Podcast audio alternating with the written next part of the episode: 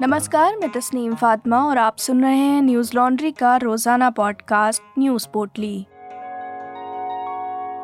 आज है इक्कीस जुलाई, दिन गुरुवार। देश के पंद्रहवें राष्ट्रपति चुनाव के लिए जारी मतगणना में हमारा पॉडकास्ट रिकॉर्ड किए जाने तक एनडीए की उम्मीदवार द्रौपदी मुर्मू ने बड़ी बढ़त हासिल कर ली थी। सुबह 11 बजे से जारी मतगणना के नतीजे आज देर शाम तक आने की संभावना है। बता दें कि इस बार हुए राष्ट्रपति चुनाव में निन्यानबे फ़ीसदी से अधिक मतदान हुआ है। वोट बीती 18 जुलाई को डाले गए थे। यदि द्रौपदी मुर्मू ये चुनाव जीतती हैं तो वे राष्ट्रपति बनने वाली देश की पहली आदिवासी महिला होंगी। द्रौपदी मुर्मू का जन्म ओडिशा के मयूरभंज ज़िले में हुआ। उन्होंने अपने सियासी करियर की शुरुआत वार्ड काउंसलर के तौर पर उन्नीस में की थी। बाद में वे रायरंगपुर विधानसभा सीट से बीजेपी के टिकट पर दो बार विधायक बनी। पहली बार विधायक बनने के बाद वे साल 2000 से 2004 तक नवीन पटनायक के मंत्रिमंडल में स्वतंत्र प्रभार की राज्य मंत्री रहीं। साल 2015 में उन्हें झारखंड की पहली आदिवासी और महिला राज्यपाल बनाया गया। गौरतलब है कि भारत के संविधान में राष्ट्रपति को ऐसे अधिकार दिए गए हैं जो अन्य किसी पदाधिकारी के पास नहीं होते। राष्ट्रपति की सहमति के बिना भारत में कोई भी कानून नहीं बन सकता। ये राष्ट्रपति पर निर्भर करता है कि वो विधेयक को मंजूरी दे या फिर दोबारा विचार करने के लिए संसद के पास भेज दे। देश के सोलहवें राष्ट्रपति का कार्यकाल पाँच साल के लिए 25 जुलाई से शुरू होगा। राष्ट्रपति चुनाव कैसे होता है? कौन वोट करता है? और हर राज्य के विधायक के वोट का क्या अंक होता है? और क्या हैं देश के पहले नागरिक की शक्तियाँ? इन सभी सवालों के जवाब जानने के लिए देखिए हमारे सहयोगी अश्विन सिंह द्वारा एक्सप्लेन सारांश का अंक, जिसका शीर्षक है राष्ट्रपति चुनाव, रायसीना हिल्स तक पहुँचने का क्या है रास्ता? ये वीडियो आप हमारी website Hindi dot news laundry dot com पर देख सकते हैं। इस तरह की और भी तमाम वीडियोस, ग्राउंड रिपोर्ट्स और पॉडकास्ट हम अपने सब्सक्राइबर्स के ज़रिए आप तक पहुंचाते हैं। न्यूज़ लॉन्ड्री देश का पहला सब्सक्रिप्शन पर आधारित मीडिया प्लेटफॉर्म है। ये आपके यानी सब्सक्राइबर्स के सहयोग से चलता है। हम किसी भी सरकार या कॉरपोरेट से विज्ञापन नहीं लेते। हम ये तमाम खबरें पॉडकास्ट और वीडियोस आप तक पहुँचा सकें इसके लिए आपके समर्थन की ज़रूरत है। न्यूज़ लॉन्ड्री को सहयोग देने के लिए Hindi dot news laundry dot com पर जाएँ और अपनी पसंद का सब्सक्रिप्शन प्लान चुनें और गर्व से कहें, मेरे खर्च पर आज़ाद हैं खबरें। कांग्रेस अध्यक्ष सोनिया गांधी गुरुवार को नेशनल हेराल्ड केस मामले में प्रवर्तन निदेशालय के दफ्तर पहुँची। अधिकारियों ने उनसे करीब दो घंटे तक पूछताछ की। अब उन्हें 25 जुलाई को अगली पेशी के लिए बुलाया गया है। गुरुवार को सोनिया गांधी इस मामले में पहली बार ईडी के सामने पेश हुई। इस दौरान उनके साथ कांग्रेस नेता राहुल गांधी और प्रियंका गांधी भी ईडी के दफ्तर पहुँचे। कांग्रेस पार्टी ने ईडी की इस कार्रवाई का पुरजोर विरोध किया है। विरोध प्रदर्शनों में कार्यकर्ता और कई बड़े नेता भी शामिल हुए। कई जगहों पर पुलिस और नेता आमने सामने हो गए। दिल्ली में पुलिस ने कार्यकर्ताओं को काबू करने के लिए वाटर कैनन का इस्तेमाल भी किया। वहीं गुवाहाटी और बेंगलुरु में प्रदर्शनकारियों और पुलिस के बीच हिंसक झड़पें हुईं।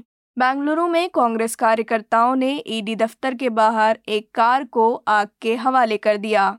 एएनआई की खबर के मुताबिक पार्टी नेता शशि थरूर, सीएम अशोक गहलोत, सचिन पायलट समेत कई वरिष्ठ नेताओं को पुलिस द्वारा हिरासत में लिया गया। अशोक गहलोत ने कहा कि कांग्रेस अध्यक्ष सोनिया गांधी की उम्र सत्तर साल है। ऐसे में ईडी को बयान लेने के लिए उनके घर जाना चाहिए था।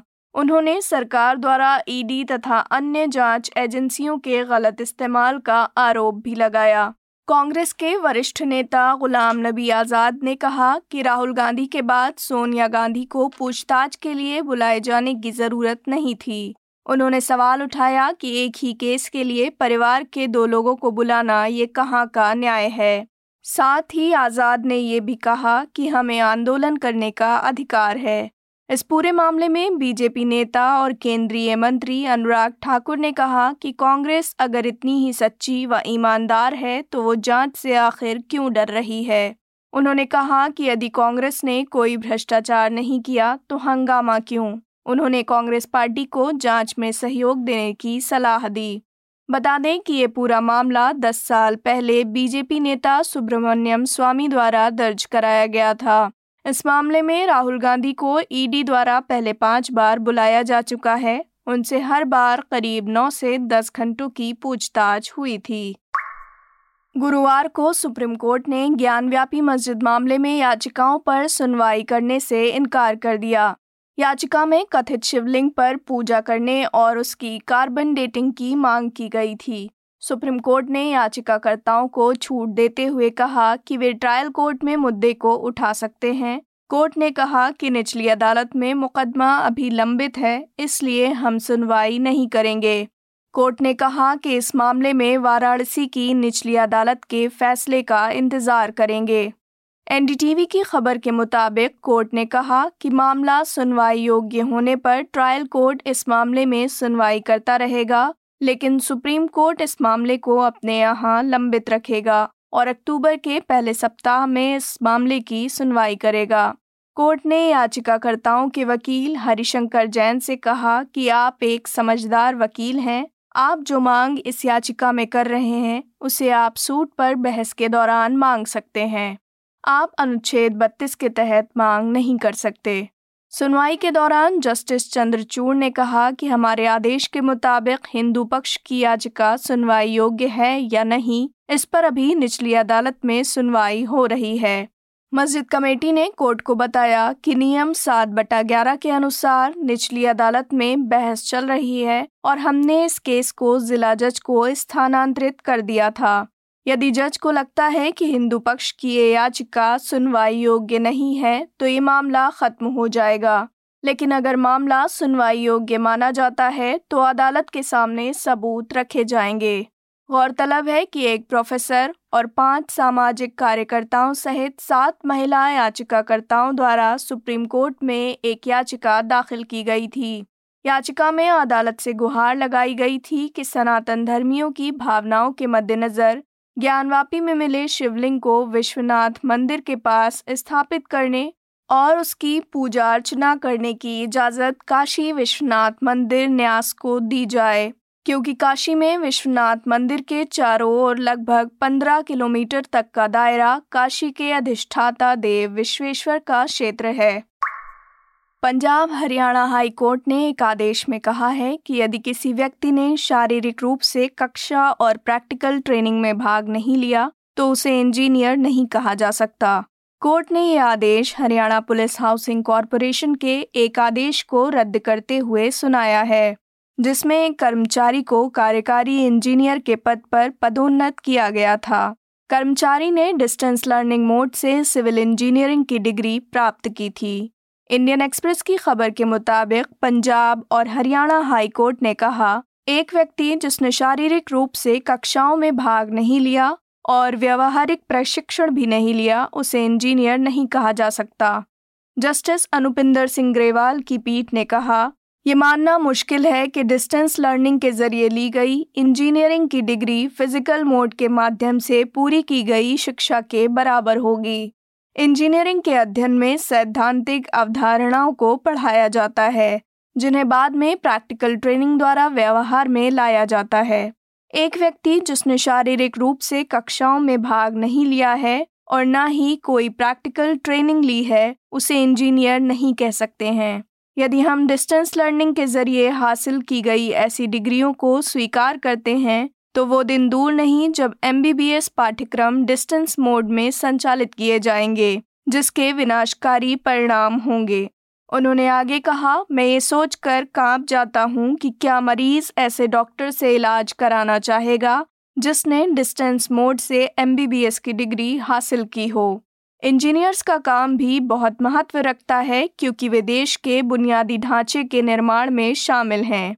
और ज्ञान की कमी के कारण किसी भी तरह की ढिलाई न केवल नागरिकों की जान को खतरे में डालती है, बल्कि राज्य को भी आर्थिक चोट पहुंचाती है। पीठ नरेश कुमार व अन्य लोगों द्वारा दायर याचिका पर सुनवाई कर रही थी, जिसमें 18 नवंबर 2019 के आदेश को रद्द करने की मांग की गई थी, जिसके तहत विनोद रावल को कार्यकारी सिविल इंजीनियर के पद पर पदोन्नत किया गया था। याचिकाकर्ता के वकील अनुराग गोयल ने तर्क दिया कि रावल ने जेआरएन राजस्थान विद्यापीठ विश्वविद्यालय से दूरस्थ शिक्षा के माध्यम से इंजीनियरिंग में डिग्री प्राप्त की थी, जिसे यूजीसी और एआईसीटीई द्वारा मान्यता प्राप्त नहीं है। इटली के प्रधानमंत्री मारियो द्राघी ने 18 महीनों तक एक व्यापक गठबंधन का नेतृत्व करने के बाद राष्ट्रपति सर्जियो मटेरेला को अपना इस्तीफा सौंप दिया। राज्य के कार्यालय प्रमुख द्वारा जारी एक बयान के अनुसार, राष्ट्रपति मटेरेला ने जवाब में उन्हें कार्यवाहक क्षमता में पद पर बने रहने के लिए कहा है। बयान में ये स्पष्ट नहीं किया गया कि क्या राष्ट्रपति संसद को भंग कर देंगे या जल्द चुनाव करवाएँगे। हालाँकि माना जा रहा है कि प्रधानमंत्री द्रागी के इस्तीफे से अक्टूबर माह में चुनाव का रास्ता खुल जाने की संभावना है। बता दें कि बुधवार को द्रागी के तीन मुख्य सहयोगियों ने विश्वास मत को खारिज कर दिया था, जिसके बाद इटली की सरकार गिर गई। मत में द्रागी ने पार्टी विभाजनों को समाप्त करने और गठबंधनों का नवीनीकरण करने का प्रस्ताव दिया था। द्राघी ने संसद के निचले सदन में कहा, सीनेट द्वारा कल रात की गई वोटिंग को देखते हुए मैं राष्ट्रपति को अपने इरादों के बारे में सूचित करने जा रहा हूँ। इस राजनीतिक संकट ने इटली में महीनों की स्थिरता को समाप्त कर दिया है, जिसके दौरान रागी ने यूक्रेन पर रूस के आक्रमण के लिए यूरोप की कड़ी प्रतिक्रिया को आकार देने में मदद की थी और वित्तीय बाजारों में देश की स्थिति को बढ़ावा दिया था बता दें कि ड्रागी ने पिछले हफ़्ते ही अपना इस्तीफा दे दिया था। इसका कारण उनके फाइव स्टार मूवमेंट नामक साथी द्वारा विश्वास मत को समर्थन न देना था। द्रागी ने ये मत बढ़ते रहन सहन के खर्च से निपटने के उपायों पर उठाया था। राष्ट्रपति मटेरेला ने इस्तीफे को खारिज कर कहा कि क्या वो 2023 की शुरुआत में विधायिका के नियोजित अंत तक व्यापक गठबंधन को जारी रख सकते हैं या नहीं। रॉयटर्स की खबर के मुताबिक, इस हफ़्ते हुए जनमत सर्वे के एक अध्ययन से पता चला है कि far right Brothers of Italy दल के नेतृत्व में अति रूढ़िवादी दलों के गुट की अगले चुनाव में स्पष्ट बहुमत हासिल करने की संभावना है। आज की न्यूज़ पोर्टली में बस इतना ही। कल लौटेंगे खबरों की नई पोर्टली के साथ। नमस्कार। न्यूज़ लॉन्ड्री के सभी पॉडकास्ट ट्विटर आई और दूसरे पॉडकास्ट प्लेटफॉर्म पे उपलब्ध हैं। खबरों को विज्ञापन के दबाव से आज़ाद रखें। न्यूज़ लॉन्ड्री को सब्सक्राइब करें।